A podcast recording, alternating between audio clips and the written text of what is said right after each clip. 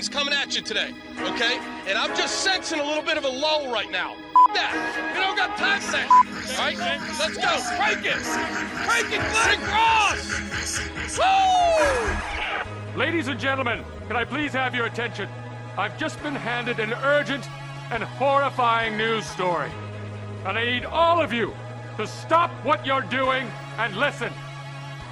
You're listening to Rock Chalk Sports Talk with Derek Johnson and Nick Springer on FM 1017 and 1320 KLWN. Depend on it. Hey, what's happening? Welcome into another edition Rock Chalk Sports Talk. Listen here, Jon Heyman. You have hurt my good friend Derek Johnson. You will be hearing from me personally for your outright blasphemous lies that Aaron Judge, or should I say Arson Judge, was going to the San Francisco Giants.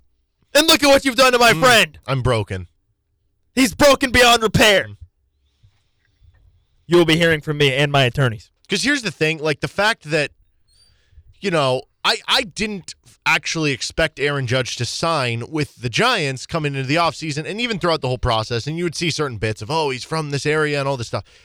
Uh, But at the end of the day, I was like, okay, he's going back to the Yankees, right? even if there was maybe like, I don't know, 20% of my thoughts saying, oh, but he could be a Giant.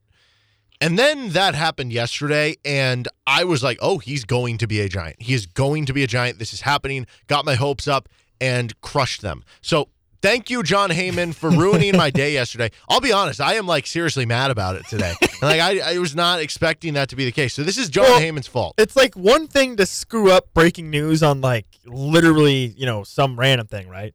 This is the big one of the biggest free agent signings in MLB history. yes. To get that wrong, like, dude, you got you have one job. You have one job. Yeah. Come on, Unbelievable, dude. You couldn't double check for Aaron freaking Judge. Or arson judge. Yeah. Gosh. so annoying. Uh, but, you know, I've spin on this.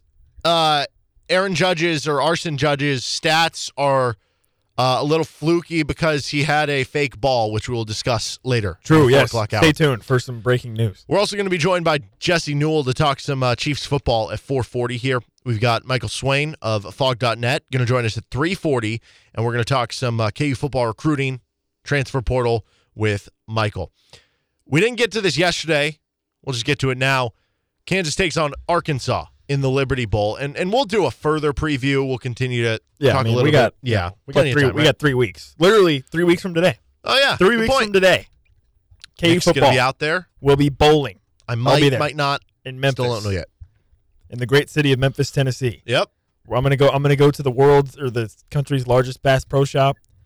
I'm gonna have yeah, a I good want time. updates from all over the town. I want that. I want barbecue. I want everything in between. Um, but we'll get you a little early preview on Arkansas. So, um, six and six, same record as Kansas. Obviously, they play in the SEC, but the SEC was a little more down this season. I mean, it wasn't like bad, right? They still had Georgia, the number one team. They still had Alabama, Tennessee. Those are two top 10 teams also. But there wasn't as much of the depth of teams this season in the SEC, where it's like the fourth team is ranked eighth, and the fifth team is ranked 12th, and the sixth team's ranked 14th, and there's eight teams in the top 25, and then the teams who are ninth and 10 are right outside the top 25. There wasn't as much depth this year. It wasn't as good of a league. You know, Arkansas goes six and six, Texas A&M goes five and seven. Uh, Kentucky and Florida weren't yeah, nearly as good as people thought. yeah, they were both be. top 25 teams, and, and after Florida beat Utah to open up the season, uh, Mississippi State what top 15? fell off. They also. didn't even finish the season ranked after they started what seven and oh? zero. Yep. And Auburn was bad. Mm-hmm. So it's it's it's a six and six in the SEC, but this is not the same as like I remember Arkansas was six and six in I think Bret Bielema's like first or second year, and they I think they were ranked because of like how just loaded the SEC was. But they went nine and four last season. They had still a tough schedule this year when you add on the SEC, and they they played a tough non-con too. Lost some key players from last year, Treylon Burks, Chiefs amongst them. Uh, but they still brought back a, a good amount of, of some key players. And at one point early in the season, this was a top 15 team. They beat Cincinnati in the non con, which was a really impressive win against a team who ended up still having a good season. Yeah. Um, they beat South Carolina, who at the time didn't look like a, a great win, but by the end of the season certainly turned out to be that. They beat Ole Miss, um, who, yeah, again, even though they didn't finish ranked, like as an eight and four team, like solid win there. Uh, but then they had some weird losses. You lost to Missouri in the season finale, who was six and six team at the time, losing record. Lost to Liberty, who solid non-power five team, but Yep. still, they're what? That's what an eight and four Liberty team that you lost. Yeah, to? they, they kind of fell off at the end of the season because they were. I think they were eight and one after Yeah, they beat Arkansas. I think they were ranked, weren't they? Yeah, yeah, they were. Uh, and then they lost to Texas A&M, who I mean that one was still really weird because it That's was the, uh, that was a BS loss. yeah the the, BS the kick loss. hit the top of the upright and fell out, um, but they still lost. Again, A&M not good, and then they lost by 23 to Mississippi State, who is a borderline top 25 team, but they lost by a lot. So they've been very up and down. I think would be the way of describing them, which makes sense. You're six and six. That is the definition of kind of being up and down. Uh, so I think they just have kind of like a, a high single game ceiling, but probably a low floor, I guess. Yeah, yeah. It's one of those situations where maybe early in the game when they play KU, you'll kind of figure out which Arkansas team you're going to get. Are you going to get a team that's that has looked really, really good at times this season, or is it going to be more of an inconsistent team? And that's kind of been the story of their season, like you said. Yeah. Um so they've been that, but they have some very talented players all over the field. But they are going to Yeah. be missing and this is a quite team, the important one. Yeah, this is a team that is going to be in the kind of a, a boat where they might have some guys opt out. Yes. Um, Drew Sanders opted out. That was yesterday. He is a projected, depending where you look, like some places have him being like a top twenty Yeah. player for the NFL draft. Se- Others second, have him as second like most second sacks in the pick. SEC. Yeah, nine and a half sacks. Yep. A lot of tackles for losses. A lot of tackles in general. Uh, he was a transfer from Alabama. Very talented kid. He's skipping the game to enter the NFL draft. So that's certainly nice for the KU offense against them. KJ Jefferson is going to play in the game because he already announced he's coming back for next season of school. He's a beast, kind of a dual threat quarterback. He's a bit of a power runner like Tyler Shough. Like he is a big dude. This guy Yeah. looks like a tight end, which is not good because Kansas struggled to bring down Tyler Shough. Yeah, he's a guy that early in the season, when Arkansas beat Cincinnati and had a couple some success early, there were Cam Newton comparisons Yes. for this guy, Yeah, right? Like he's like dude. that's how that's how big he is. Like 6'4", 6'5 plus, 240, 250 pounds. Like this is a a very very large quarterback that right, can also use his legs. He is 6'3", 243 pounds. Yeah. I mean, this dude is hard to bring down. He So is that- a that- large human. that that could pose a problem. yes, that could. Um, he is pretty efficient as a passer, though. Like I wouldn't say he's he's like the best passer or anything, but he's very efficient. He's a solid passer. He will beat you with his arm and just kind of tough in both those ways. Now you combine him with his battery mate in the backfield, Raheem Sanders. He ran for over fourteen hundred yards, six and a half yards per carry. That scares me for the Kansas run defense. Yeah, a run defense that obviously has struggled, right? I mean, you look at what Texas was able to do, and even K State really like that. That could be problems, right? They have they have fresh tape of a run defense that has been gashed by past Big Twelve offenses. So that's definitely a concern. Yes. So I don't love that. Um, also, the fact that you get all this time off in between, maybe some of your D linemen get even healthier, more fresh legs, and maybe that helps you there. But Arkansas, you can say the same about maybe their offensive line. And that was the thing for Arkansas this year. When you combined Sanders it, and KJ Jefferson, they ran for 200 or more yards in eight of their 12 games this season. So there's a good chance that they run for over 200 against the Kansas defense. And Yeah, they had 240 or more rushing yards in half of their games. They had a season high of 335 rushing yards against Ole Miss. That's going to be the question to me. It's, you know, if, if they end up with 202 rushing yards, that's not good, but I think you can live with that. If they wind up with 300 rushing yards, it's it's it going could be, be a, a long day for the defense for sure because we've already seen that happen, right? We've already seen that happen where the defense, when an opponent has been able to have that sort of success, I mean, look at what happened in the Texas game, right? It was, it was a blowout from start to finish when when the offense was able to to maintain the ball the way they were with Bijan Robinson. Now, obviously, th- this is an offense that's not doesn't have that level of talent, but Raheem Sanders, as you said, fourteen hundred yards, like in the SEC, that's very impressive, Mhm. right? That's a very very impressive line for for a running back to have, and and certainly when you've got a quarterback like that with KJ Jefferson, if you're, if he's able to run the ball with a lot of success too, that just adds another level of where the offense can, can be dynamic against this Kansas defense. And for KU, again, we, we've kind of highlighted it quite a bit. It's it's not even really a schematic thing as much as it is sometimes they've just had games where they've struggled to tackle, right? And if this is a game where that happens against Arkansas, that could really, really set you up for for a difficult day on the defensive side of the ball. Yeah. Now, on the other end, when you look at Arkansas, again, they're missing Drew Sanders, which is as important as any defensive player that they have. Yeah, Um, because they're they're sixth in the country in sacks as a team Yeah. this season, but obviously that's Sanders, mostly him. Yeah, obviously Sanders. So they finished the year with 39 sacks. So you think Sanders had nine and a half, so a quarter of their production came from one player. Well, and I'm, I'm sure, too, like there were several other sacks that other guys had as just yeah, a result as of a result of him. his attention. Yeah, for sure. So you kind of kind of have to take that in, into into account, and obviously, KU is top five in the country in sacks given up the season. So regardless of if Arkansas was going to have Drew Sanders or not, it's going to be a strength versus strength in that area where this Kansas offensive line has been really really good at protecting the quarterback, whether it's been Jason Bean or Jalen Daniels. And for Arkansas, like, yeah, obviously their best player is not playing, but you figure their pass rush is still hoping Yeah. to be effective. So that's kind of I think the big matchup offensively is when Kansas does decide to pass the ball, how effective will that pass rush be? But also with Jalen Daniels now having basically a month to get back to full strength or get continue to be getting reps at full strength, and after what we saw against K State, like you figure the option game has got to be a pretty big part of the offense coming into this game against Arkansas. And the option game is just another way that you can limit or redirect the pass rush of an opposing team. If, if that's just one more thing they have to consider as they're coming up the field to try to get the quarterback, that should also benefit uh, the Kansas offensive line and, and continuing to protect Jalen Daniels when they do uh, try to pass the ball. 100%. And you give Andy Kotelnicki three months, or or not three months, three weeks in between the game. And he's going to probably have some extra wrinkles to the offense, trick plays that are going to kind of add a little bit more or maybe catch the defense off guard. So that's exciting. And, and I would imagine like part of part of defending the option uh, as a defense, it really does take like team effort and being willing to sacrifice maybe not making the play to allow someone else to. Like And it certainly takes a lot of discipline. yes, takes 100% a ton of discipline, especially Yeah. with the motion and stuff that Kansas is going to throw out there. But you might be in a position where you're a defender where you have to almost be like, "Hey, I'm going to hit the quarterback knowing full well I'm not going to get the tackle cuz he's going to have to pitch it to the running back and one of my uh, teammates can step up as opposed to being, you know, selfish saying, "Hey, I'm going to try to guard like in between the two guys so I can still try to make the tackle." Little things like that that if you're a team that is not 100% committed and into it playing in the bowl game, you're going to get burned.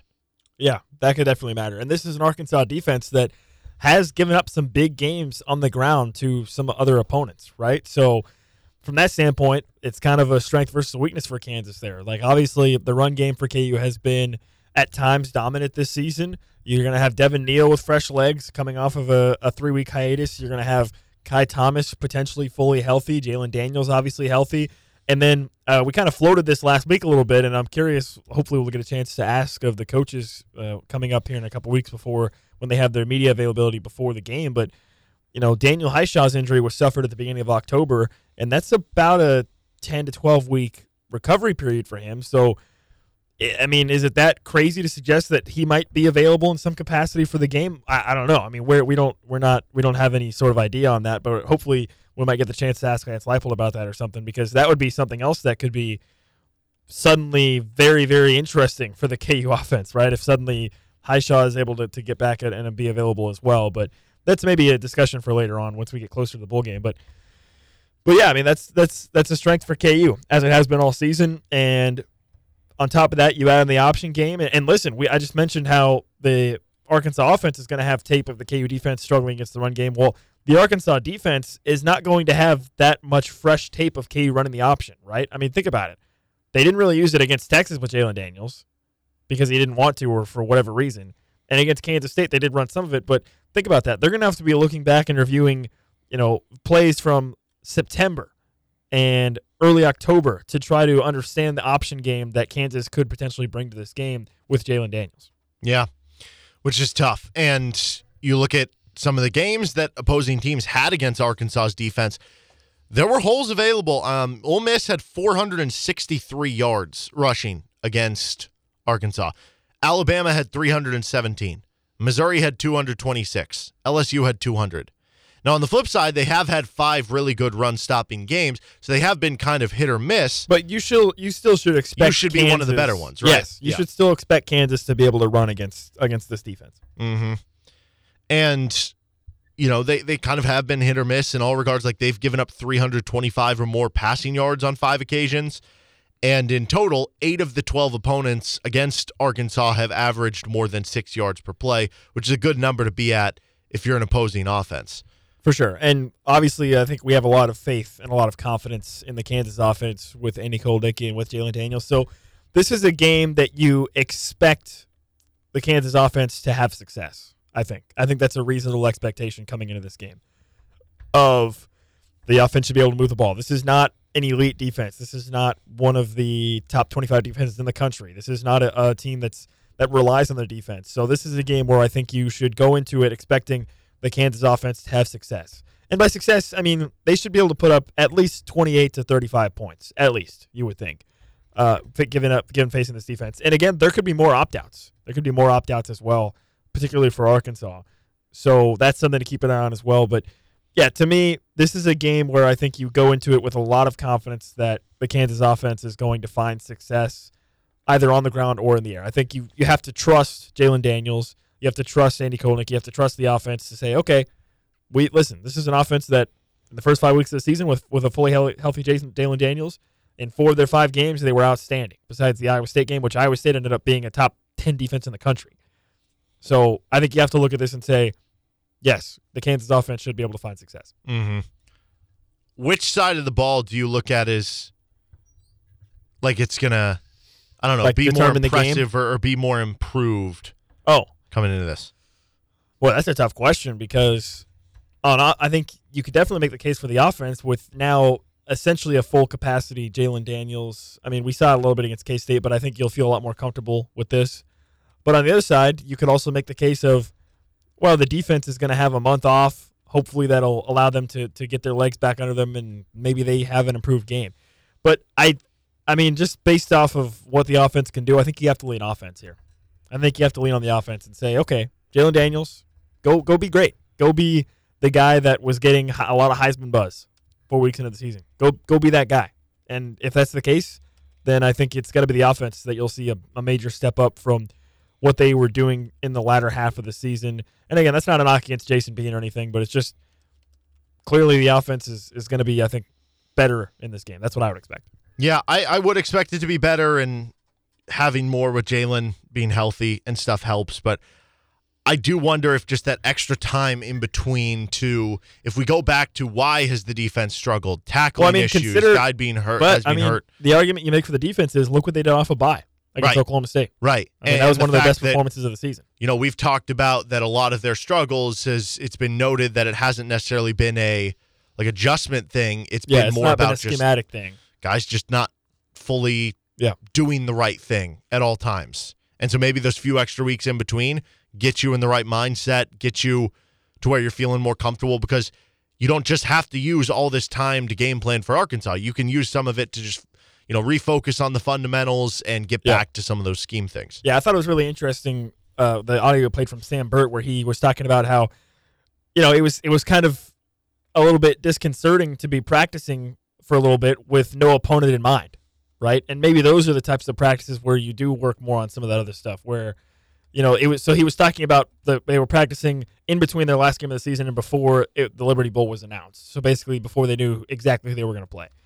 And maybe those are the types of practices you could have where you do you are able to make some some concerted improvement or effort into improving some of those other areas. Yeah. He's Nick Springer. I'm Derek Johnson. We're going to take a break here on Rock Chalk Sports Talk. We've got Michael Swain joining the show in about 15 minutes from right now. This is RCST on KLWN. Depend on it. Welcome back in to Rock Chalk Sports Talk on KLWN.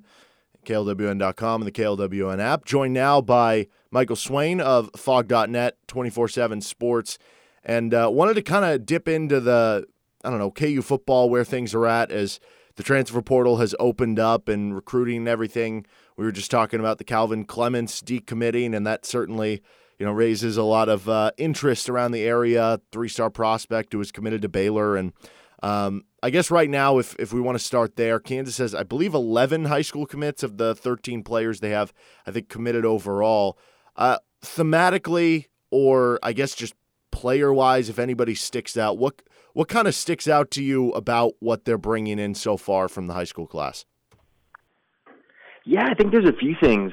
You know, I think high school recruiting gives you a good idea of what the coaching staff looks for in players at certain positions. Uh, you know, you look at the the numbers right now, right? A lot of defensive linemen that makes up a, good portion of the class, and I think you're seeing kind of what KU's looking for in the trenches this cycle, and really, I think under Lance Leipold. You look at someone like Marcus Calvin from Florida, you know, six two, a little bit under 300 pounds, but he's a basketball player, moves really well, really good athlete, someone that you might imagine playing kind of the Eddie Wilson role on defense. You see someone like Blake Harrell from Iowa, you know, he's 6'4", 245 pounds. He's a little bit young for a senior in high school, but he's someone that's going to grow into being like a three tech to play a little bit more like the the Caleb Sampson role. And then you got someone like Tony Terry from Missouri who's kind of going to be able to grow into kind of that strong side defensive end role. And I just think you're seeing kind of the the things that Kansas is looking for in those defensive linemen kind of bear itself out in this recruiting class. I think that's interesting. I think you could look at someone like Jameel Croft, who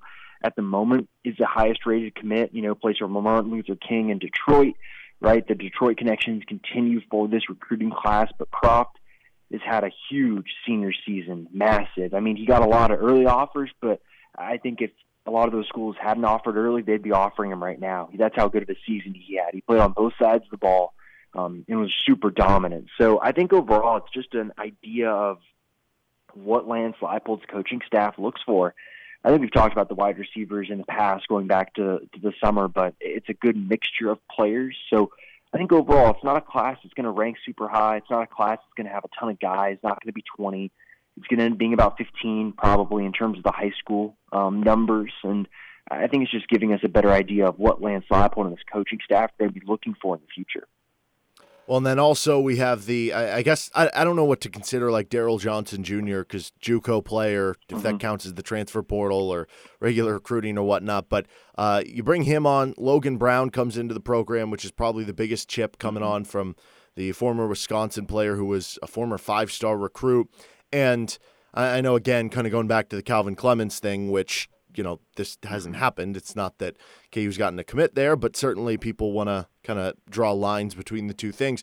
Uh, when you look at these offensive tackles, it, it, it seems like I mean these guys are gigantic, right? I mean you're talking about with, with DJ Johnson Jr. Oh, yeah. what six seven three fifteen. Logan Brown's gigantic. Calvin Clements is like six seven, and again, not that he's committed or anything, but um, is, is that maybe an emphasis for this team, or is that just kind of something that that it just happens to be? Hey, the guys they've gotten happen to be very large humans. Oh, I think it's an emphasis. I think you look at Kansas in the trenches; they are undersized, right? I think Lance Leipold talked a lot about it, you know, last spring about how much weight kind of the offensive linemen and defensive linemen had put on, but that they're still undersized. And I think you saw that this year, the discrepancy.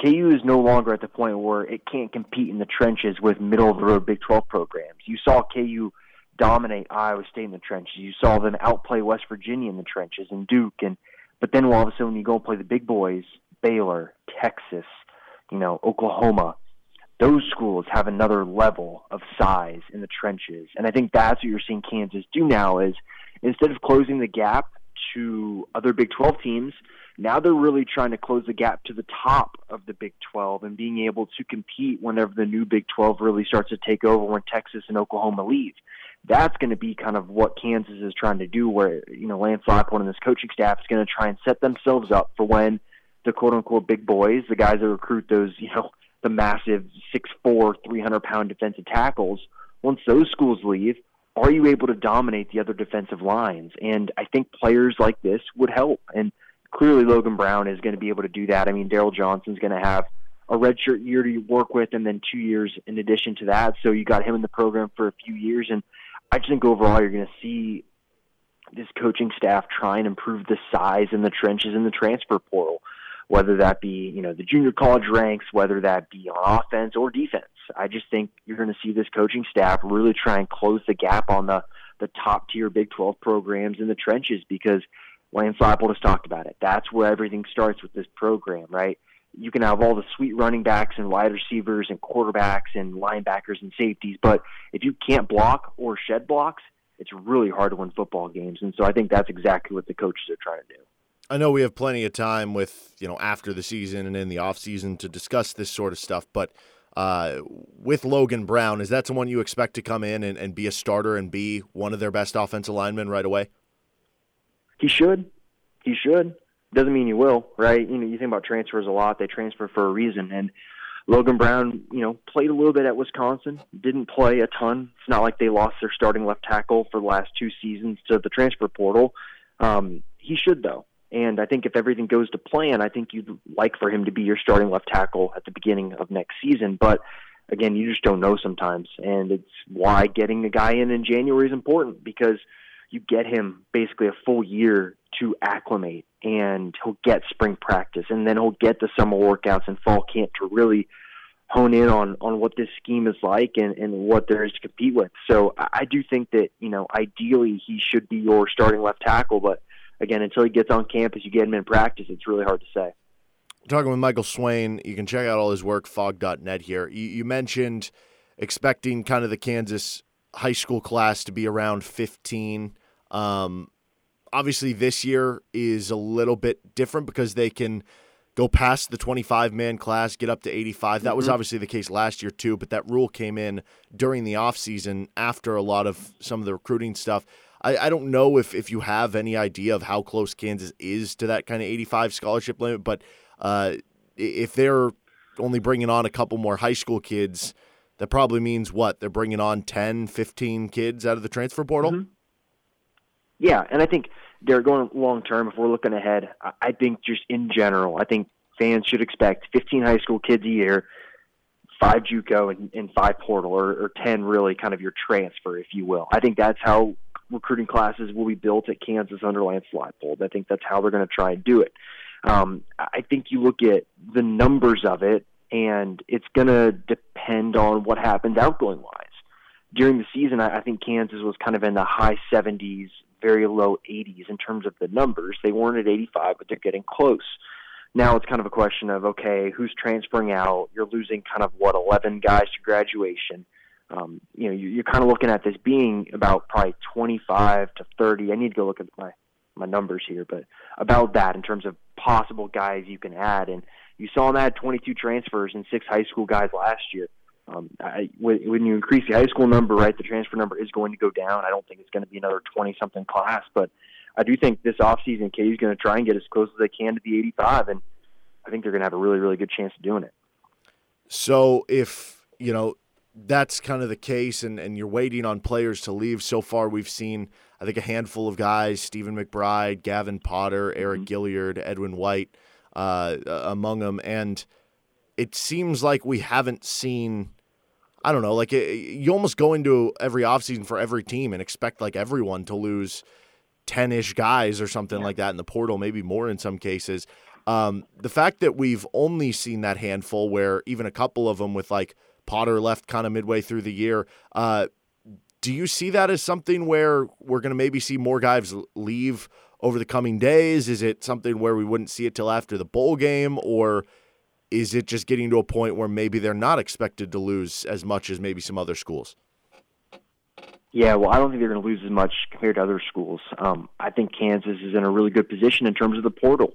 You look at the two deep, and it's a lot of guys that played a lot and can return. And so I don't think you're really going to lose a bunch from the two deep, right? You lose someone like Eriq Gilyard, fine.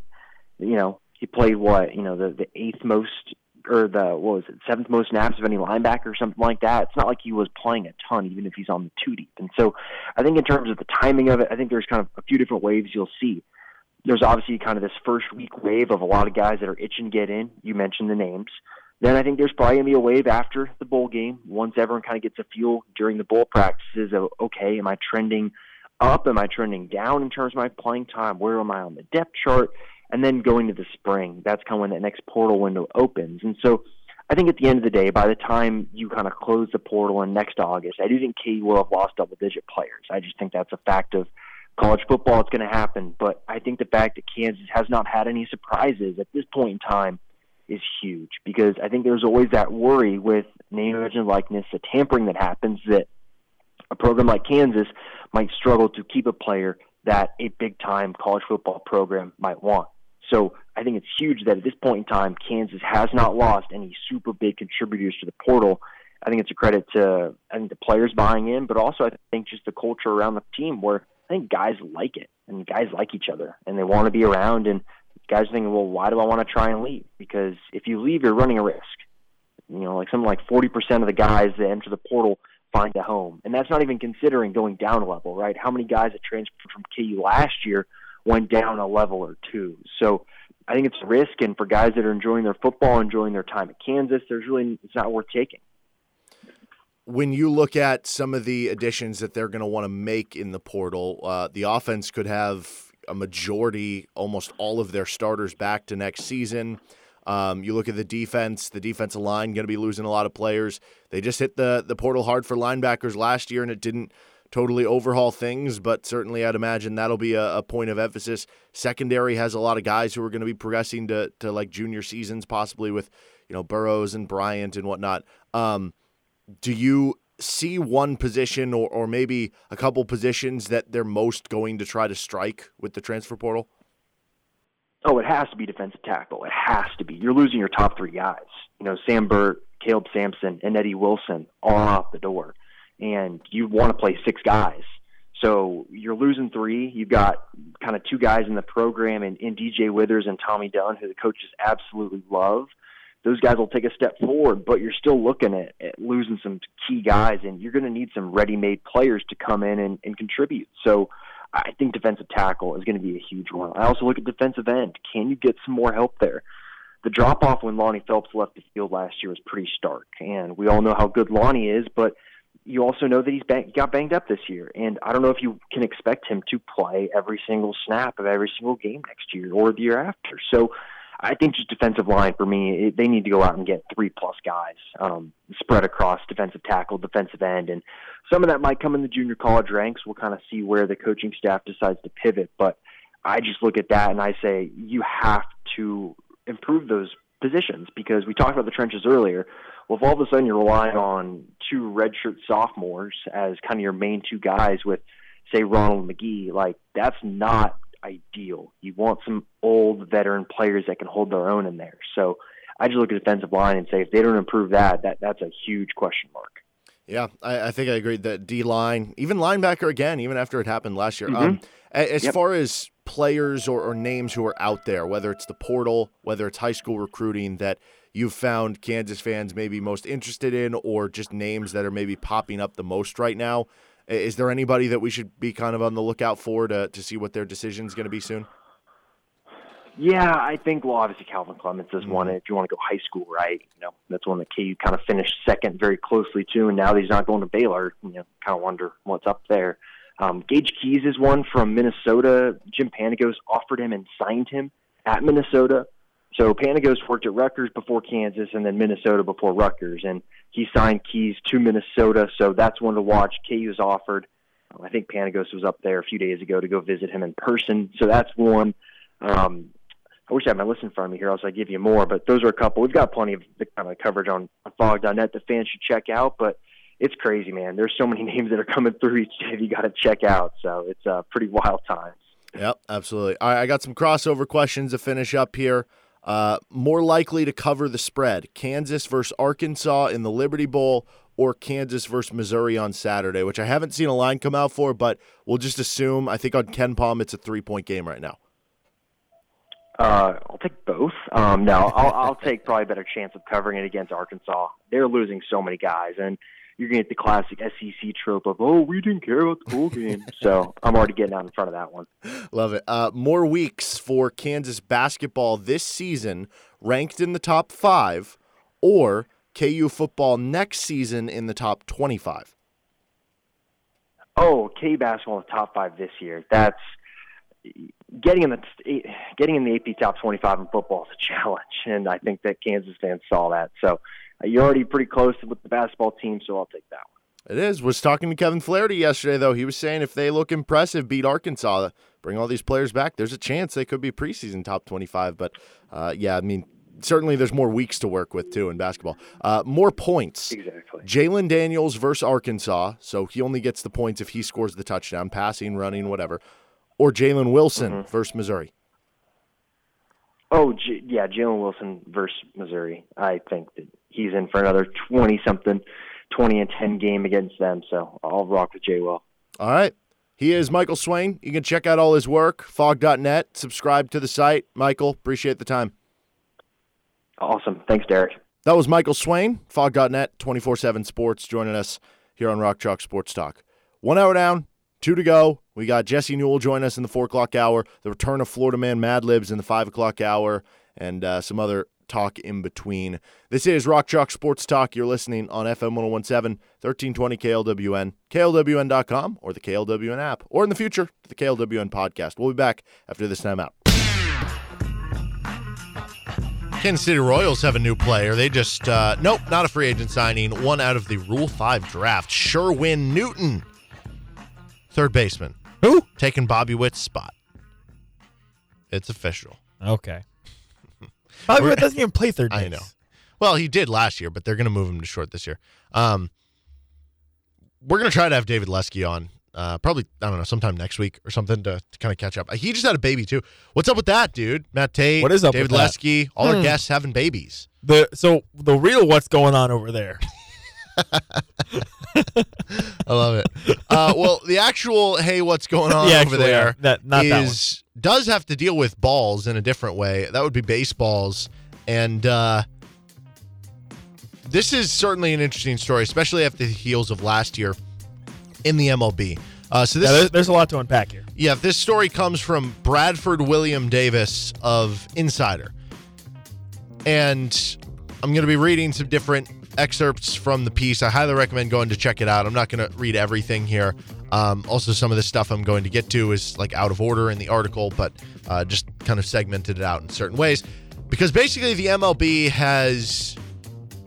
I don't know. This is like the new. It's it's not to the same level as like the steroid type of stuff, but certainly Well, there's, interesting. there's using always going to be baseballs. controversy. Of course. there's always going to be controversy there. Yes.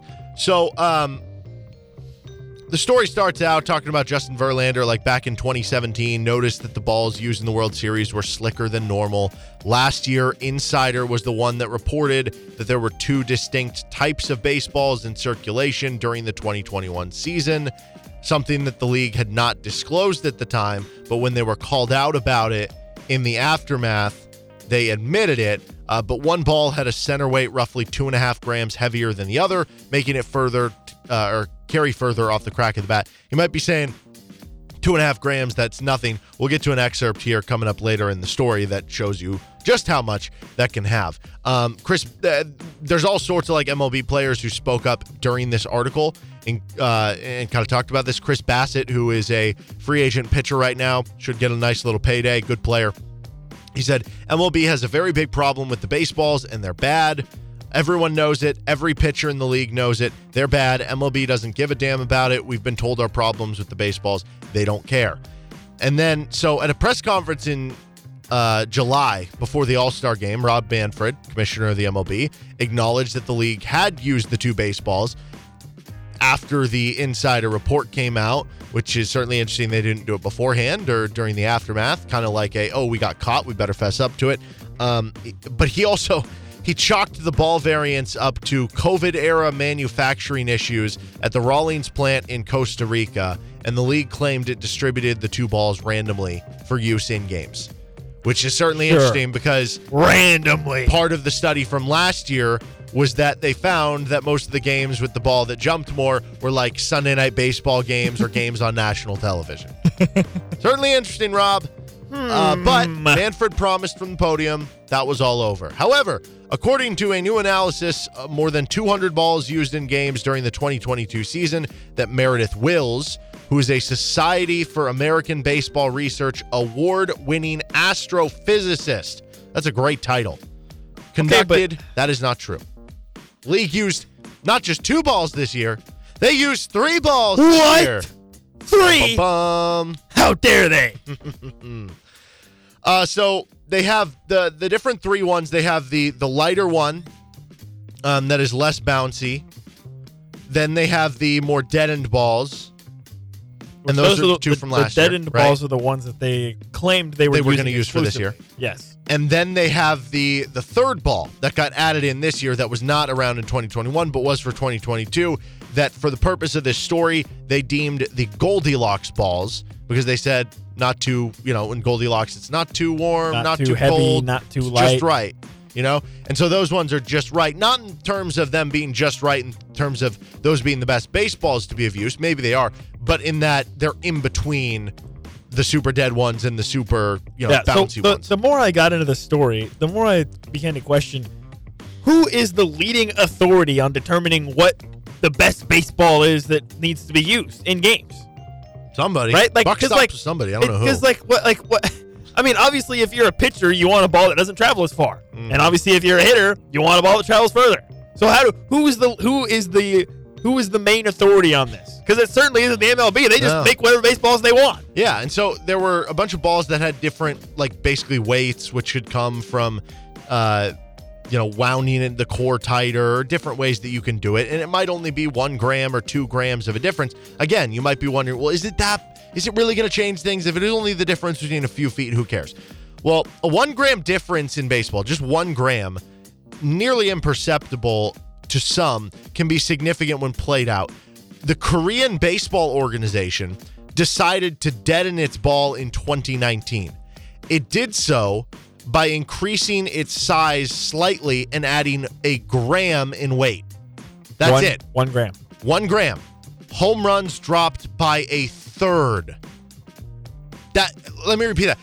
One third of home runs were gone. So if there were, if a team hit, If you had hundred home runs yes, in the in the you regular now hit season, seven or you know 65, 70, right? Yeah, sixty six. That is insane for one gram. So to act like oh, it's just a small difference, who cares? No, it has a very big difference on on how So games are the going. MLB has this story where they repeatedly claim, and I'm sure to get more to this, Derek, where Rob Manfred says, "Oh well, it's only natural to have a standard deviation of the weight of baseballs because each baseball is lovingly handcrafted and hand woven."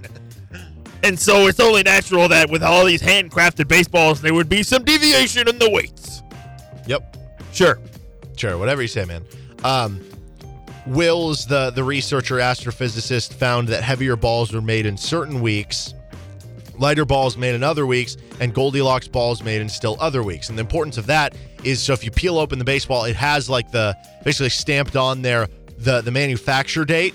And so if it was if it truly was something where what you just said where it was just hey it was the handmade balls like sometimes they're going to be made differently they're going to be stored differently at different temperatures and humidities then you would think the differences in how the ball reacts they would all have like the same batch date or around same batch dates where they weren't where it was just like okay clearly they were all made the same day but now they're performing differently. That would make sense. The fact that all of the lighter balls were made in different weeks than all of the heavier balls than all of the goldilocks balls and that each one classified into its own were made on different dates kind of tells you that yes they were designed differently as a whole. One player told insider that one of manfred's top lieutenants warned a players union official not to let players send any balls to wills after last year because of the fact that they had uh, a different you know article about this and so they basically said no third party testing they warned that the league could fire any non-union team employees who helped their research uh, but nonetheless they still amassed a bunch of baseballs from sources around the league Yeah, I think they ended up with 204 different baseballs. Yes. And uh, this part of the story is hilarious to me. Like, you've got a natural physicist st- testing baseballs, and the MLB is like, "Hey, you could get fired. We're gonna blacklist. dude. We're gonna blacklist this this lady from using our baseballs. Imagine being in an organization where you're like, you know, third party testing is a bad thing. We want to know less information because clearly they're trying to cover something up. So this is super interesting too, part of this article. The Goldilocks ball, so the one that is uh not quite as as springy as the the Yeah, other one from deemed- last year. deemed to be, I guess, slightly juiced. Yes. is how you would term. but term it? definitely really definitely more juiced than Than the not juiced. original one that they used in the other games. Okay, was yeah. found in most in one of three situations: postseason games, including the World Series, the All Star Game, Home Run Derby, regular season games that used balls with special commemorative stamps, such as the Texas Rangers 50th anniversary ball on the outer leather. So keep in mind, the games where most of them were nationally televised, right? Where a lot of people are tuning in. Yeah. World Series, postseason, All Star game. Hey, we're gonna have a large TV audience. Why don't we make it a more entertaining game? Higher runs, more home runs. the, the this is this is where it gets super interesting too. The only Goldilocks ball we obtained from the regular season that did not have the commemorative stamps were from Yankees games. Oh, But you might be saying, okay, what's what's going on there? Well, if you might have remembered, Aaron Judge was in the midst of a historic home run chase, trying to Who? pass Roger Maris's American League record and what some consider the oh, you mean San Francisco Giant Aaron Judge? no, oh, that Aaron no, Judge. wrong Oh. guy. I hate you. Arson Judge. no, that Not Arson him either? Judge is a giant. Arson Judge is Oh, forever okay. a giant. Aaron Okay. Judge is not. Okay. The Sorry. Yankees, this is interesting too because some of the Yankees pitchers were like, what's going on with the ball? And the Yankees were one of the few teams that did not meet with Rob Manfred, according to pitcher and team union rep Jameson Taillon, who is still waiting for a meeting with the commissioner as late as October 2nd, the last Yankees home game of the regular season. He never got to speak with Manfred along with Yankees teammates. Taillon did recall one league official approaching him in the locker room during the second half of the season to see if the veteran pitcher had noticed, quote, anything different about the baseballs lately. Okay. Here is what I will say about this whole situation. For- And- I dude, mean, any I'm me- sorry, any Yankees fan who's like, this is the real home run record, eat it, eat it. Okay, listen. This is my opinion. I, I'm just. This is just me. I'm a fan. I- Other people can feel differently. I don't care what baseball you use. I don't care if you use the dead ball, the Goldilocks ball. You can make up any name for the baseball, whatever baseballs you want to use. I don't care, right? But I think the heart of this story that you're trying, we're trying to get to here is just be transparent about Yes. whatever you're doing. Yes, Right? Like I don't care what baseball you use. Or you can not juice even the that. ball all you want. Just use the one. If you want to use the juice ball, great, but use it for every game. It shouldn't be different game to game, right? Exactly. I don't care what ball you use. Yes. I don't. No, Now, I, I understand. I prefer the juice ball. I'm No. good with the juice ball, but use it for every game. I understand that you know pitchers and whatever not would probably have some gripes with that, but uh, as from a fan perspective, we don't care. To, to, to quote Stephen A. Smith, we don't care. Okay, I don't care what what baseball you're using. Just a little transparency is all we're asking Yes. for. I think here. So they say in the article, we don't know whether Judge hit a Goldilocks ball on his way toward breaking the record, but we do know that the league keeps track of information that would permit it, if it wanted, to know which balls gets used in each game, to where they could hypothetically say, we want these balls in this game, we want those in the other one.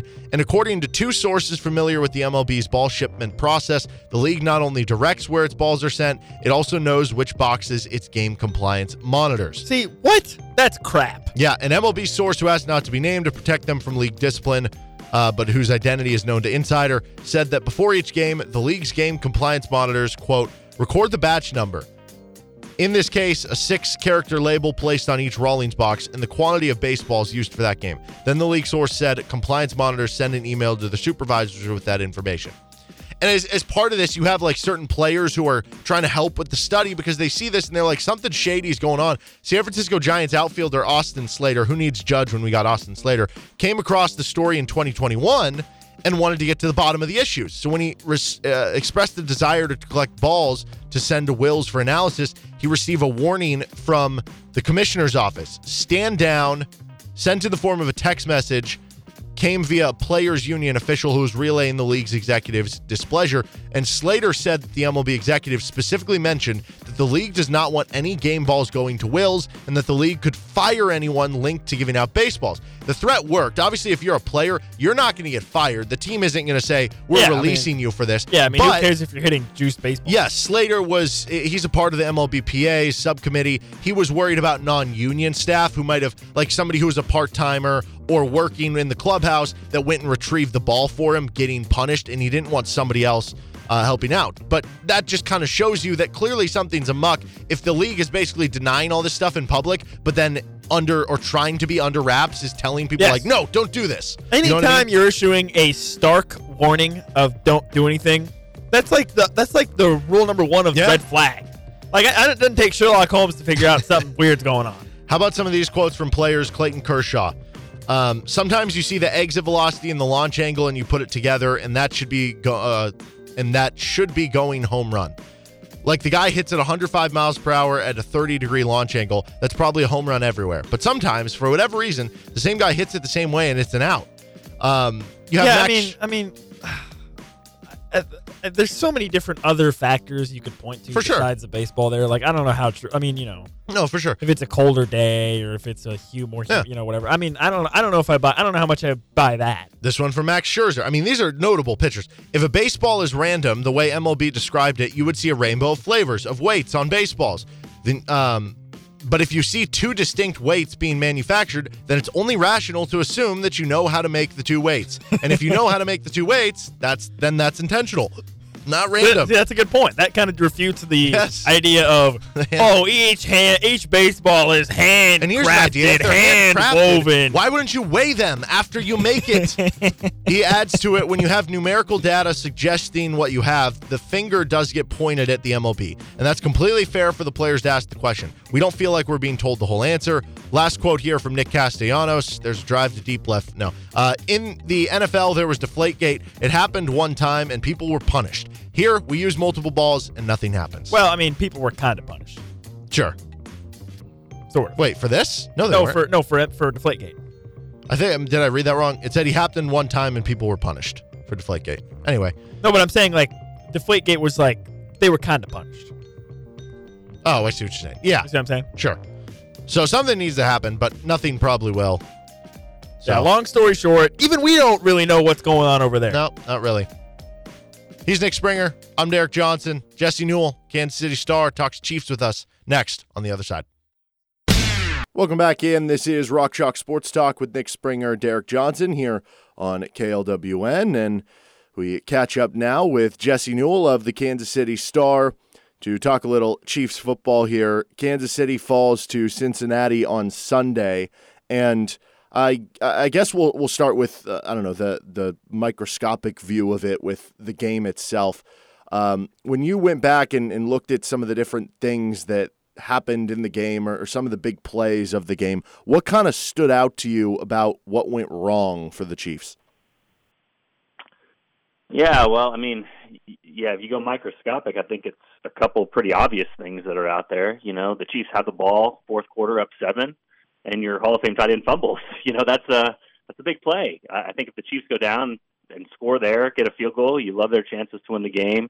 Um, so you know, there's some things like that offensively. Uh, Three man rush late when the Chiefs had third and short to be able uh, to potentially go up with a touchdown and can't get that picked up. You know, the defender goes right around Orlando Brown. Looked like there was some miscommunication there with Nick Allegretti, who was in there, um, you know, subbing in for Joe Thuney, who was out for his second straight game. So small things there, but the Chiefs had two receivers open. MVS was open and Travis Kelce was open. If you get just a little bit more blocking against a three man rush, then all of a sudden you convert that, you have a chance to go win the football game again. But defensively, you know, I, I think that this was something that Andy Reid talked about going in, and it's something they'll be better for moving forward. Is that technically, I think Josh Williams played pretty well. You know, like he was in on coverage, he had his arms in the right place, those sorts of things.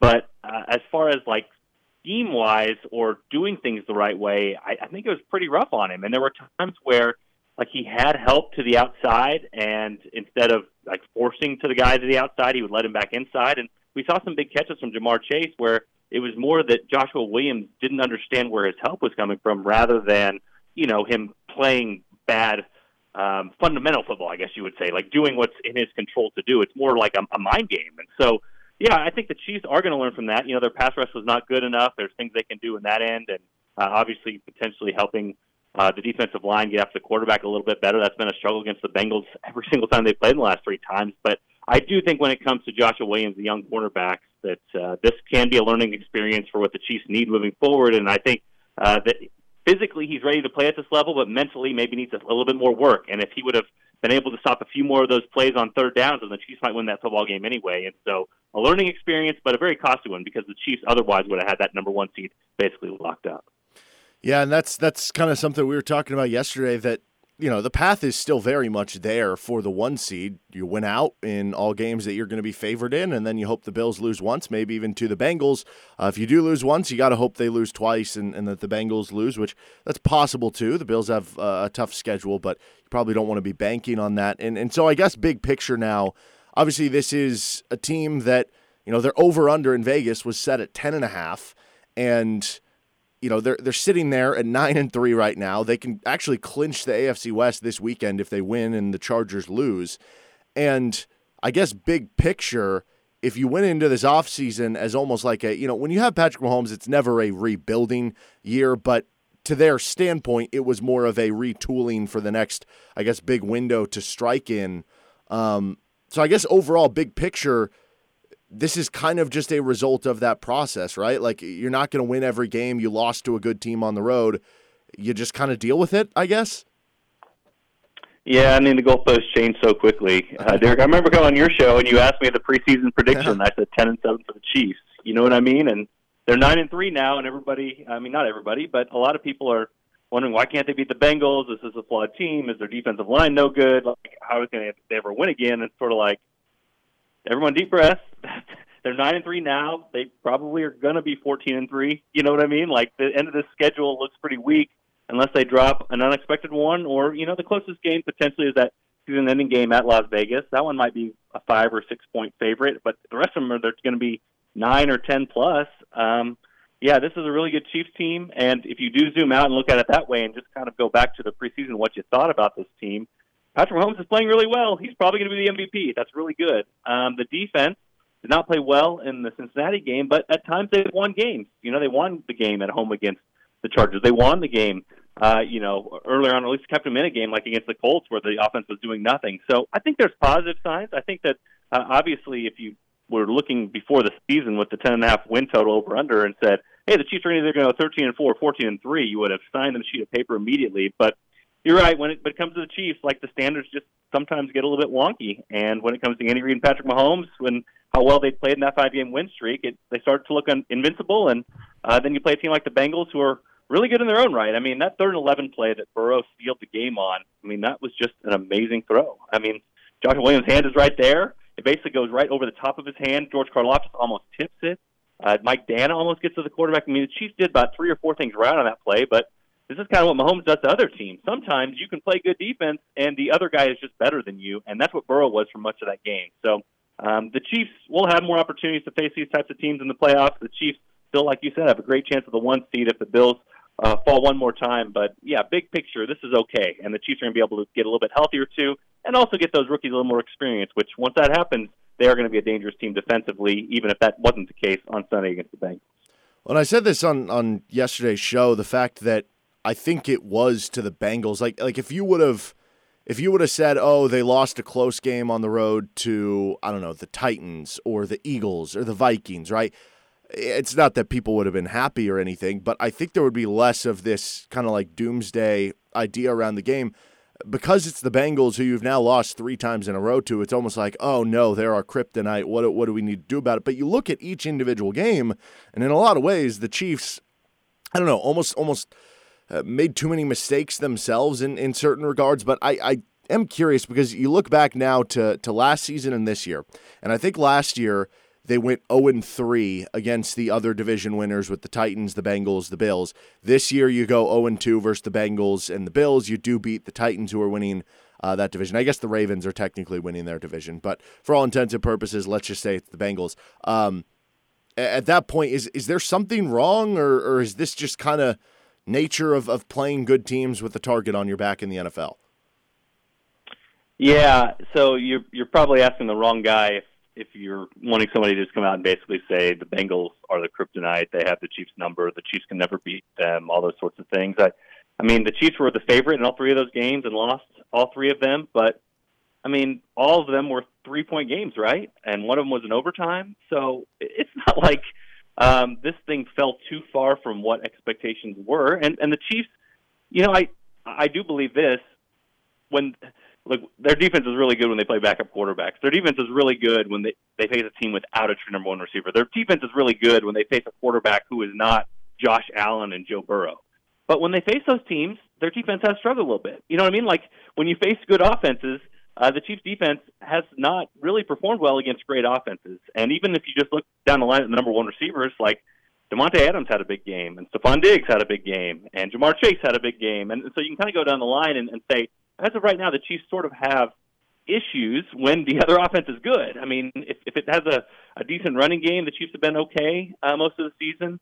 But yeah, I, I, the numbers rational guy in me basically just says, I mean, if you had a I know this isn't possible in nature, but if you had like a three sided die and you rolled it once and you got one, and you rolled the second time and you got one, and you rolled the third time you got one, are you going to look at the die and say every time I roll this die, there's going to be one? It's going to be one every time instead of two or three. I I tend to think of it that way. And like I said, this these games fell a little bit different, um, a little bit off of expectations. Obviously, the AFC Championship game is probably the biggest one since the Chiefs were seven point favorites at home. But you know, maybe more than anything, and this kind of speaks to more like the KU beat. How many times do you see a team around Fieldhouse where KU starts making the run and both teams feel like KU is going to win? That maybe is what the Bengals don't have, is that they don't feel like when things go bad that they're going to lose to the Chiefs. And I, I do believe there's something to that, that they have a confidence, they believe they can come back, they believe that the Chiefs aren't invincible, whereas maybe if you are the Titans and this thing happened even playoffs, or, or another team out there, the Broncos, who can't beat the Chiefs, maybe when things start to turn bad, you feel like the Chiefs are going to beat you, and the Chiefs feel like they're going to beat you, and all of a sudden that sort of self-fulfilling prophecy takes place.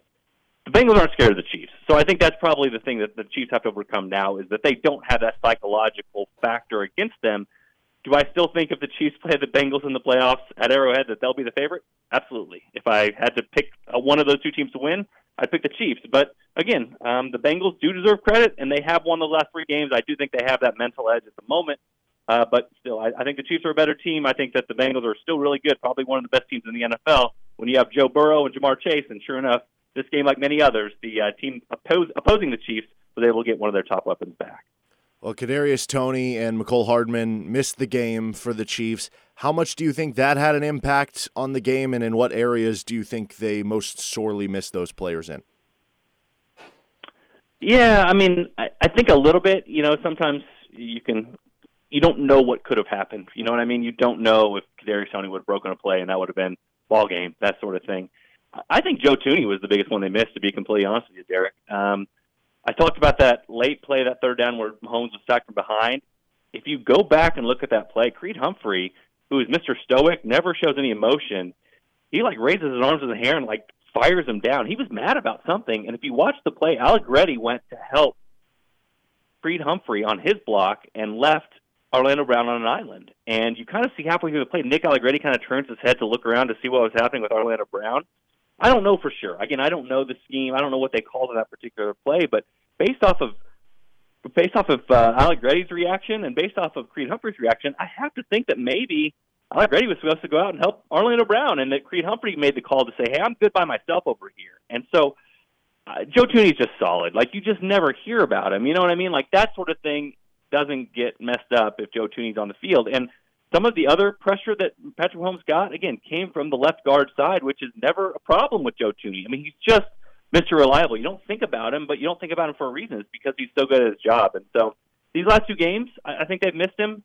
He has that ankle injury, and he'd never missed a game in his career before these last two games. So I think getting him back might be the most important. We don't really talk about interior linemen, and for good reason. Like with Pro Football Focus, all those people you want to talk about, you know, what is the importance of every position. Interior offensive lineman is usually pretty low on the list, but when it comes down to crucial moments and you go back and break down some of these snaps, I, I do think it made a difference. And so, who knows? Again, one game-changing play from Mecole Hardman, Kadarius Toney could have helped with something, but I think some cohesiveness, uh, more cohesiveness with the offensive line could help as well because I would say probably for at least the second straight game, probably the third straight game against the Bengals, the line play made a big difference. Uh, the Chiefs' defensive line did not get enough pressure, and the Chiefs' offensive line didn't hold up well enough. And so um, that has been one of the storylines the last few games, and I think part of that, at least, has to be due to injury. So if the Chiefs can get Joe Thuney held, healed up, then I like their chances a lot better than I did watching that game on Sunday and watching some of the film where some of those mistakes were made. This might be an unfair question because obviously you um, haven't had the opportunity to, to be on the beat for the Chiefs the past few years, this being your first year there. But is is it crazy to think Isaiah Pacheco is the best running back that Patrick Mahomes has ever had? No, I don't think so. And I think you're starting to see that now Mahomes has some faith in him as well. Uh, one of the things I might have written about if the Chiefs had won was the Chiefs got third and four in the red zone, and they ran a run pass option play, and Mahomes handed the ball off, and the Chiefs got a touchdown. Um, that's a big moment, right? I mean, you think back to last year's AFC Championship game. They run a run pass option. The the read is to get hand the ball off and give it to Jerick McKinnon and let him get some yards.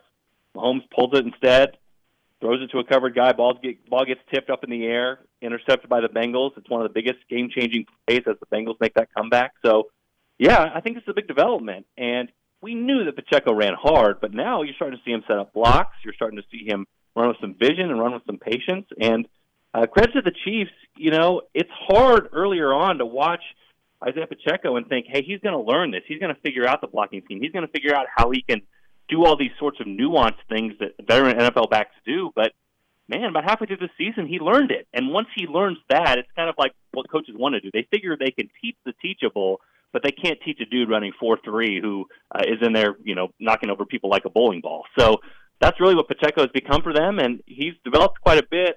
I would think for the Chiefs' sake, they probably want to get a little bit more out of their comfort level of Jerick McKinnon just always being the third down back. I know they trust him in protection, but uh, right now Pacheco is the more dynamic and more talented runner, and you lose something with when Jerick McKinnon is in there. So we'll see how the Chiefs handle this moving forward, but it definitely looks like workhorse back for Isaiah Pacheco whenever they're in situations that are just not third down or two minute type situations. But if he continues to show what he does in the run game and is able to get some of those yards above expectation that he's been able to over the past few weeks, then I could even see a bigger role for him down the stretch, especially in the playoffs where every down matters and you can't leave some of those plays on the field.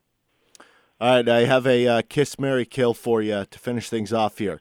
Uh, biggest reason, I guess, for why the Chiefs could potentially lose in the postseason: special teams gaffes, the offensive tackles giving up too much pressure or the pass rush on the other end for the Chiefs defense just kind of disappearing like it did against the Bengals?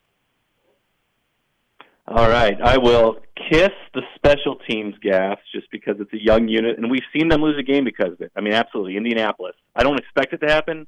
I think Dave Toub's one of the best, but um, you know when the evidence is there, and obviously the the field goal kicking has been shaky all year.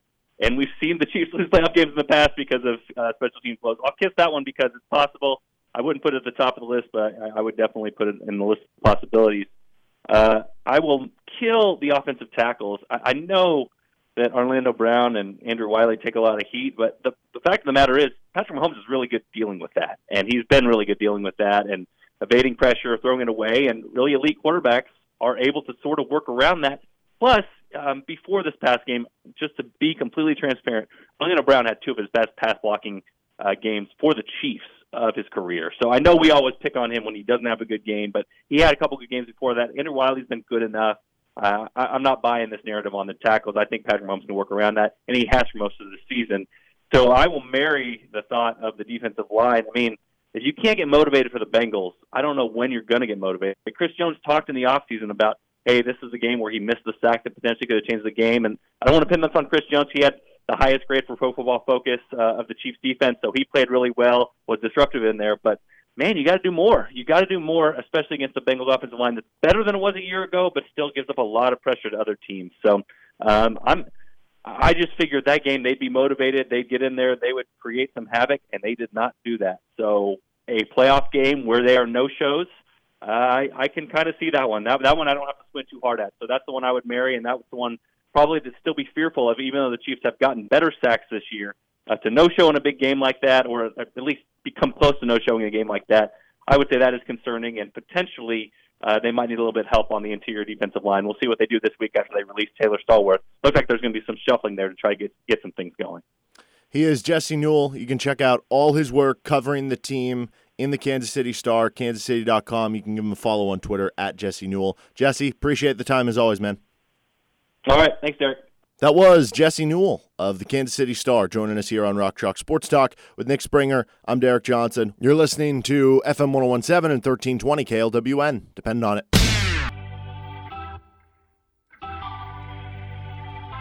Five o'clock hour. This is Rock Chalk Sports Talk on KLWN with Nick Springer. I'm Derek Johnson. We have the return of Florida Man Mad Libs coming up in about 15 minutes from right now. I'm certainly Right, excited. the, the slate has been uh, wiped clean. We're starting over. but everybody knows I'm the initial champion. You Like, are the, the Everywhere original I go, champion. I'm at the grocery store You're or the whatever. original. Somebody comes up and says, "Hey, congrats on winning No, you're the original for Florida sure. Man Mad Libs." But if I win the sec, if I win this next stint, Doesn't of matter. I'll always be the do it- original. Well, I know, but we'll be Sequel's uh, we'll never as good. be- you know, we'll both be champions. That's not true. But not the the sequel same. can be better. I can think of Name one tons time. of situations where the sequel Okay, is better. let's hear them. That's what I thought. uh, Star Wars. I don't know. You think I've never even seen Star Wars. you've never seen Star Wars, no. dude? Oh my gosh. No, I've actually, This I've is actually not the first movie that you have not seen, by the way. We've discussed this before, but I feel like most people have at least seen Star Wars. I've not seen Star Wars. Not because I'm like on my high horse, like Mhm. oh, I haven't seen, I'm counterculture. I haven't seen Star Wars. It's just I've just never sat down and watched it. I don't know. I want you to watch it tonight. old. You have to watch all of them, all nine of them, even the new ones. Can't sleep. Sorry. You have to watch them I'm all not- by the bowl game, I'm not doing that. or you're not allowed to go. I ban you. uh, something that I've found interesting uh, is, you know, in looking why has Kansas football turned it around this season. Obviously, there's there's a lot of reasons, and it's not just one thing, and it won't Sure. just be the thing that we're about to talk about here. But certainly, this is a big thing that has led to that, and it is Kansas's play on the line of scrimmage. So I, I wanted to look at how effective Kansas has been on the offensive line in terms of, you know, plays by the other team that resulted in tackles for loss on your end of the field last year versus this year, and Yep. also on the, the defensive side. How much Kansas has been able to create chaos with their defensive line in getting tackles for loss versus last season. And I go back to some studies that have occurred that basically, you know, on drives where you do get a tackle for loss versus drives where you don't, the percentage of drives that end up in points is like basically cut in half. And the amount of points that you give up, like points per drive, basically cut in half to where when you do get a tackle for loss, it sets an opposing team behind so often. Doesn't guarantee you're going to get a stop, but it just increases the chances so much so Yeah. that you're going to do that. Know, it makes sense. And so on the flip side, as an offense, avoid tackles for losses, right? Yep. So That all- that all- 2021, That all makes sense to my pea brain. yes. Uh, let's start with the offensive line. Last season, 2021, opposing teams had 69 tackles for loss against Kansas, essentially like six per game. That seems pretty high. It is. That number did get a lot better over the last three games, though. 57 of those 69 tackles for loss were in the first nine games. So about six and a half per game. Over the last three games of last season, um, they only gave up 12, which should be down to four per game. And that coincided with, hey, what do you know? Kansas was a lot more competitive.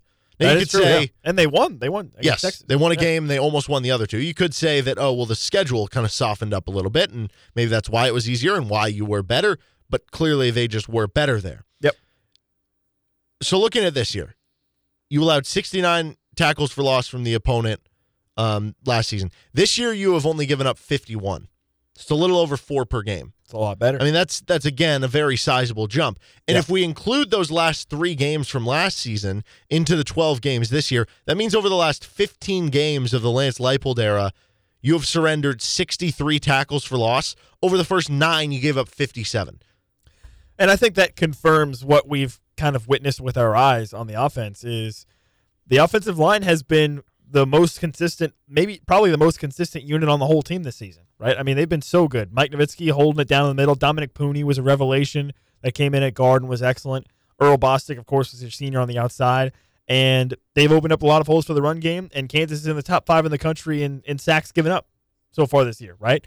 So that I think that's a that's a really really strong confirmation of evidence of what we've witnessed on the field, what we've what we've seen with our own eyes, which is the offensive line's been really good. And like I said, like I've been saying for the past couple weeks, is the offensive line when you don't when you don't talk about them, they're doing a good job, right? And we haven't had we haven't had many Mondays where we've come in after a game and said, "Oh my gosh, the offensive line, oh they were terrible, oh they gave up sacks, whatever, this that or the other." And that this this is just confirmation of that is this has been a really really strong, really really consistent unit that has been a pillar of KU's success this season, especially on the offense. When you consider what KU's run game was able to do, and obviously with their pass protection, they've been really strong as well. So I think that's a great indicator of hey, the offensive line a lot better this year than it was last year, and it makes sense, right? You get a again coming into this season, everything we heard from the offensive side, or really from the team as a whole, was this coaching staff really spent a good chunk of the first part of last season like just trying to evaluate what they had. Right? They came in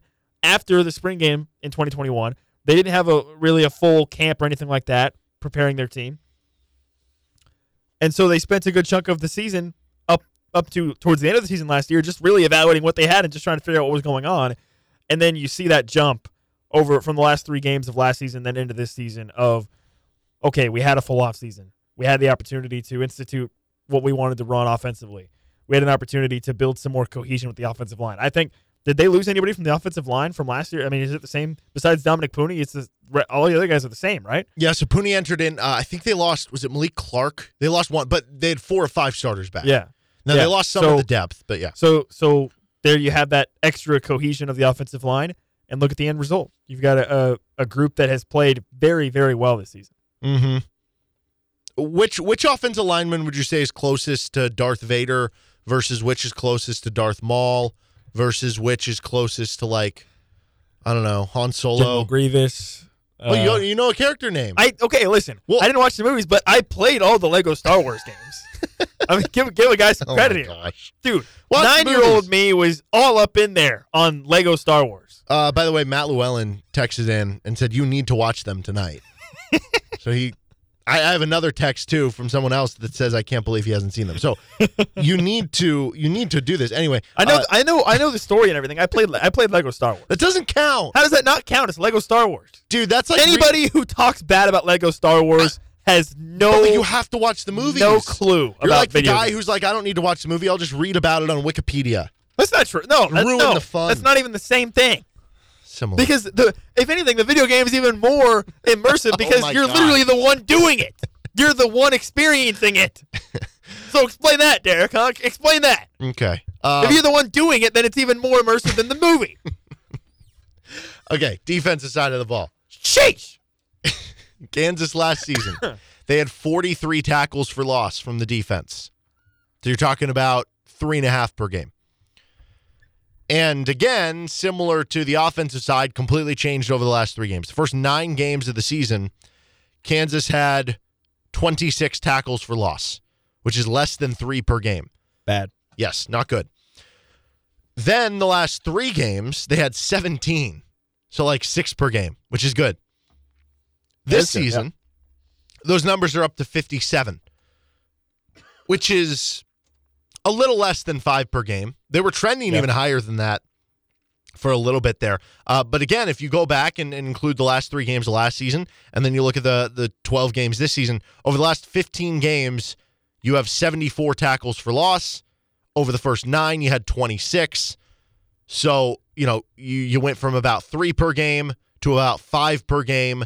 It's not maybe as much of an overhaul as as the offensive line, but it still is a big improvement. And Yeah. you continue to see like when KU is at their best, certainly they need to be better on the third and longs that after you get a tackle for loss, you take advantage of it. But um, at the end of the day, as much as the defense did struggle at times this year, they still were like a touchdown better than they were last season, and that's Yes. a big reason why. Yes. And obviously, you bring in Lonnie Phelps, a guy who you expected to be sort of an X factor on the D line, and he was in some games, right? Yeah. That really boosted your stats there. And you bring in some linebackers that are faster, guys like Craig Young, and obviously you have the the development of Taiwan Berryhill and Rich Miller, and those guys had some success this season. So it, it again, it, it makes sense, right? I mean, and it makes sense that the defense as a whole, as you said, a touchdown better in points per game. So it would make sense that they are better in other areas as well, including tackles for loss. Yes. And so just overhauling it on on both sides, they went from last season they were minus 26 in the tackle for loss category to this year they were plus 6. Clear And indication I don't, I don't think, line of scrimmage. I don't think you'll find another program, maybe in history, that's had that significant of a jump, right? I mean, some of the like with tackle for loss stats. I mean, those may not have been tracked as far back as whoever knows, right? But like, that's a significant, It is. significant jump. I mean, 32 uh, plus 32 in tackles for loss over the course of a season. That that's a Yeah. huge difference. And it's like it's one thing with the transfer portal. You can be like, oh, we brought in this great running back or this great. It's hard to overhaul an offensive or defensive line because it's For a sure. whole unit. It's a Yes. bunch of guys, especially the offensive line. exactly, and like, and it like comes with like strength and conditioning that takes a lot of time. Yeah, and like I said, as much as Lonnie Phelps was brought in to be an X factor guy, obviously he was hurt for some games, right? It wasn't just it wasn't like he just came in and had all the tackles for loss, right? On the other side, you know, it's the continuation of the cohesion of the offensive line, right? So it's not just it's not just oh you brought in one guy and suddenly voila. Mm-hmm. He's Nick Springer. I'm Derek Johnson. This is Rock Chalk Sports Talk. Next, the return of Florida Man Mad Libs. Kansas City Royals have a new player. They just, uh, nope, not a free agent signing. One out of the Rule 5 draft. Shervyen Newton, third baseman. Who? Taking Bobby Witt's spot. It's official. Okay. Bobby We're- Witt doesn't even play third base. I know. Well, he did last year, but they're going to move him to short this year. Um, we're going to try to have David Lesky on uh, probably, I don't know, sometime next week or something to, to kind of catch up. He just had a baby, too. What's up with that, dude? Matt Tate, What is up David with that? Lesky, all our Hmm. guests having babies. The so the real what's going on over there. I love it. Uh, well, the actual, hey, what's going on Yeah, over actually, there yeah. That- not that one. does have to deal with balls in a different way. That would be baseballs, and uh, this is certainly an interesting story, especially after the heels of last year in the MLB. Uh, so this, Yeah, there's, there's a lot to unpack here. yeah, this story comes from Bradford William Davis of Insider. And I'm going to be reading some different excerpts from the piece. I highly recommend going to check it out. I'm not going to read everything here. Um, also, some of the stuff I'm going to get to is like out of order in the article, but uh, just kind of segmented it out in certain ways. Because basically, the MLB has. I don't know. This is like the new. It's it's not to the same level as like the steroid type of stuff, but certainly Well, there's, interesting. there's always going to be baseballs. controversy. Of course. There's always going to be controversy there. Yes. So, um, the story starts out talking about Justin Verlander, like back in 2017, noticed that the balls used in the World Series were slicker than normal. Last year, Insider was the one that reported that there were two distinct types of baseballs in circulation during the 2021 season, something that the league had not disclosed at the time, but when they were called out about it in the aftermath, they admitted it, uh, but one ball had a center weight roughly two and a half grams heavier than the other, making it further uh, or carry further off the crack of the bat. You might be saying, two and a half grams, that's nothing. We'll get to an excerpt here coming up later in the story that shows you just how much that can have. Um, Chris, uh, there's all sorts of like MLB players who spoke up during this article and, uh, and kind of talked about this. Chris Bassitt, who is a free agent pitcher right now, should get a nice little payday. Good player. He said MLB has a very big problem with the baseballs and they're bad. Everyone knows it. Every pitcher in the league knows it. They're bad. MLB doesn't give a damn about it. We've been told our problems with the baseballs. They don't care. And then, so at a press conference in uh, July before the All Star game, Rob Manfred, commissioner of the MLB, acknowledged that the league had used the two baseballs after the insider report came out, which is certainly interesting. They didn't do it beforehand or during the aftermath, kind of like a oh we got caught, we better fess up to it. Um, but he also he chalked the ball variants up to COVID era manufacturing issues at the Rawlings plant in Costa Rica, and the league claimed it distributed the two balls randomly for use in games, which is certainly Sure. interesting because Randomly. part of the study from last year was that they found that most of the games with the ball that jumped more were like Sunday night baseball games or games on national television. Certainly interesting, Rob. Uh, but Hmm. Manfred promised from the podium that was all over. However, according to a new analysis, uh, more than 200 balls used in games during the 2022 season that Meredith Wills, who is a Society for American Baseball Research award winning astrophysicist, that's a great title, conducted, that is not true. League used not just two balls this year, they used three balls this What? year. Three? Bum. How dare they? Uh, so they have the the different three ones. They have the the lighter one, um, that is less bouncy. Then they have the more deadened balls, and those, are the two from last the year. deadened right? balls are the ones that they claimed they were They were gonna use for this year. Yes. And then they have the the third ball that got added in this year that was not around in 2021 but was for 2022 that for the purpose of this story they deemed the Goldilocks balls because they said not too, you know, in Goldilocks it's not too warm, Not not, too too, heavy, cold, not too light. just right, you know? And so those ones are just right, not in terms of them being just right in terms of those being the best baseballs to be of use, maybe they are, but in that they're in between the super dead ones and the super, you know, yeah. So bouncy the, ones. the more I got into the story, the more I began to question who is the leading authority on determining what the best baseball is that needs to be used in games. Somebody, Right? Like, Buck 'cause, stops like, somebody. I don't know who. Because like what like what I mean, obviously if you're a pitcher, you want a ball that doesn't travel as far. Mm. And obviously if you're a hitter, you want a ball that travels further. So how do who is the who is the who is the main authority on this? Because it certainly isn't the MLB. They just No. make whatever baseballs they want. Yeah, and so there were a bunch of balls that had different, like basically weights, which could come from, uh, you know, wounding the core tighter, or different ways that you can do it, and it might only be one gram or two grams of a difference. Again, you might be wondering, well, is it that? Is it really going to change things? If it is only the difference between a few feet, who cares? Well, a one gram difference in baseball, just one gram, nearly imperceptible to some, can be significant when played out. The Korean Baseball Organization decided to deaden its ball in 2019. It did so by increasing its size slightly and adding a gram in weight. That's One- it. One gram. One gram. Home runs dropped by a third. That let me repeat that. One third of home runs were gone. So if there were, if a team hit, If you had hundred home runs yes, in the, in the you regular now hit season, seven or yeah, you know 65, 70, right? Yeah, sixty six. That is insane for one gram. So to act like oh, it's just a small difference, who cares? No, it has a very big difference on on how So games are going. MLB has this story where they repeatedly claim, and I'm sure you'll get more to this, Derek, where Bob Manfred says, "Oh well, it's only natural to have a standard deviation of the weight of baseballs because each baseball is lovingly handcrafted and hand woven." And so it's only natural that with all these handcrafted baseballs, there would be some deviation in the weights. yep. Sure. Sure, whatever you say, man. Um, Wills, the the researcher astrophysicist, found that heavier balls were made in certain weeks, lighter balls made in other weeks, and Goldilocks balls made in still other weeks. And the importance of that is so if you peel open the baseball, it has like the basically stamped on there the the manufacture date.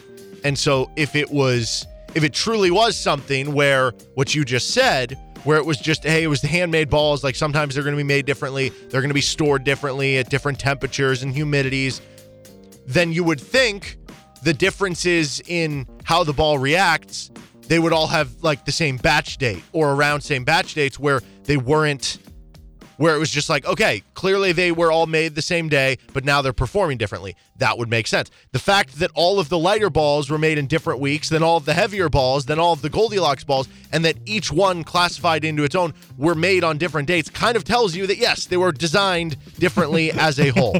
One player told insider that one of manfred's top lieutenants warned a players union official not to let players send any balls to wills after last year because of the fact that they had uh, a different you know article about this and so they basically said no third party testing they warned that the league could fire any non-union team employees who helped their research uh, but nonetheless they still amassed a bunch of baseballs from sources around the league Yeah, I think they ended up with 204 different baseballs. Yes. And uh, this part of the story is hilarious to me. Like, you've got a astrophysicist st- testing baseballs, and the MLB is like, "Hey, you could get fired.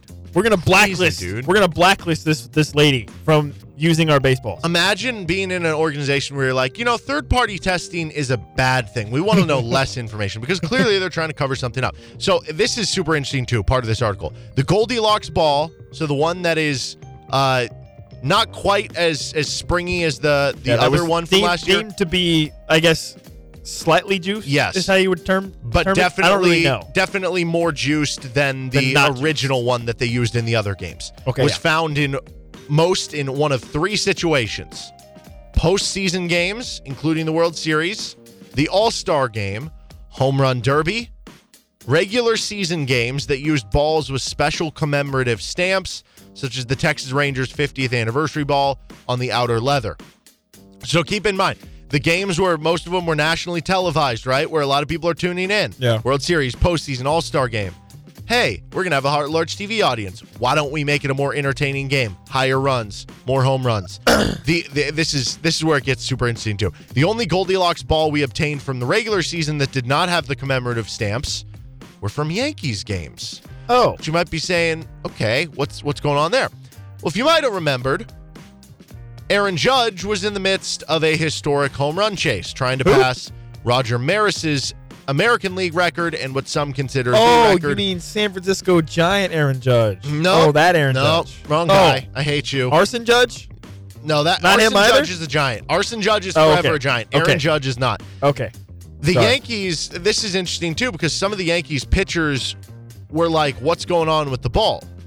And the Yankees were one of the few teams that did not meet with Rob Manfred, according to pitcher and team union rep Jameson Taillon, who is still waiting for a meeting with the commissioner as late as October 2nd, the last Yankees home game of the regular season. He never got to speak with Manfred along with Yankees teammates. Taillon did recall one league official approaching him in the locker room during the second half of the season to see if the veteran pitcher had noticed, quote, anything different about the baseballs lately. Okay. Here is what I will say about this whole situation. For- I- I uh, Dude, mean, any I'm me- sorry, any Yankees fan who's like, this is the real home run record, eat it. eat it. Okay, listen. This is my opinion. I, I'm just. This is just me. I'm a fan. I, other people can feel differently. I don't care what baseball you use. I don't care if you use the dead ball, the Goldilocks ball. You can make up any name for the baseball, whatever baseballs you want to use. I don't care, right? But I think the heart of the story that you're trying, we're trying to get to here is just be transparent about Yes. whatever you're doing, Yes. right? Like I don't care what baseball you use. Or you can not juice even the that. ball all you want. Just use the one. If you want to use the juice ball, great, but use it for every game. It shouldn't be different game to game, right? Exactly. I don't care what ball you use. Yes. I don't. No, Now, I, I understand. prefer the juice ball. I'm No. good with the juice ball, but use it for every game. I understand that you know pitchers and whatever not would probably have some gripes with that, but uh, as from a fan perspective, we don't care. To, to, to quote Stephen A. Smith, we don't care. Okay, I don't care what what baseball you're using. Just a little transparency is all we're asking Yes. for. I think here. So they say in the article, we don't know whether Judge hit a Goldilocks ball on his way toward breaking the record, but we do know that the league keeps track of information that would permit it, if it wanted, to know which balls gets used in each game, to where they could hypothetically say, we want these balls in this game, we want those in the other one. And according to two sources familiar with the MLB's ball shipment process, the league not only directs where its balls are sent, it also knows which boxes its game compliance monitors. See what? That's crap. Yeah, an MLB source who asked not to be named to protect them from league discipline, uh, but whose identity is known to Insider, said that before each game, the league's game compliance monitors, quote, record the batch number. In this case, a six character label placed on each Rawlings box and the quantity of baseballs used for that game. Then the league source said compliance monitors send an email to the supervisors with that information. And as, as part of this, you have like certain players who are trying to help with the study because they see this and they're like, something shady is going on. San Francisco Giants outfielder Austin Slater, who needs Judge when we got Austin Slater, came across the story in 2021 and wanted to get to the bottom of the issues. So when he res- uh, expressed the desire to collect balls to send to Wills for analysis, he received a warning from the commissioner's office stand down, sent in the form of a text message came via a players union official who was relaying the league's executive's displeasure. And Slater said that the MLB executive specifically mentioned that the league does not want any game balls going to Wills and that the league could fire anyone linked to giving out baseballs. The threat worked. Obviously, if you're a player, you're not going to get fired. The team isn't going to say, We're Yeah, I mean- releasing you for this. Yeah, I mean, But- who cares if you're hitting juice baseball? Yes, Slater was he's a part of the MLBPA subcommittee. He was worried about non-union staff who might have like somebody who was a part-timer or working in the clubhouse that went and retrieved the ball for him, getting punished, and he didn't want somebody else uh, helping out. But that just kind of shows you that clearly something's amuck if the league is basically denying all this stuff in public, but then under or trying to be under wraps is telling people Yes. like, no, don't do this. You Anytime know I mean? you're issuing a stark warning of don't do anything, that's like the that's like the rule number one of Yeah. red flag. Like I, I, it doesn't take Sherlock Holmes to figure out something weird's going on. How about some of these quotes from players? Clayton Kershaw. Um, sometimes you see the exit velocity and the launch angle, and you put it together, and that should be go- uh, and that should be going home run. Like the guy hits at 105 miles per hour at a 30 degree launch angle. That's probably a home run everywhere. But sometimes, for whatever reason, the same guy hits it the same way, and it's an out.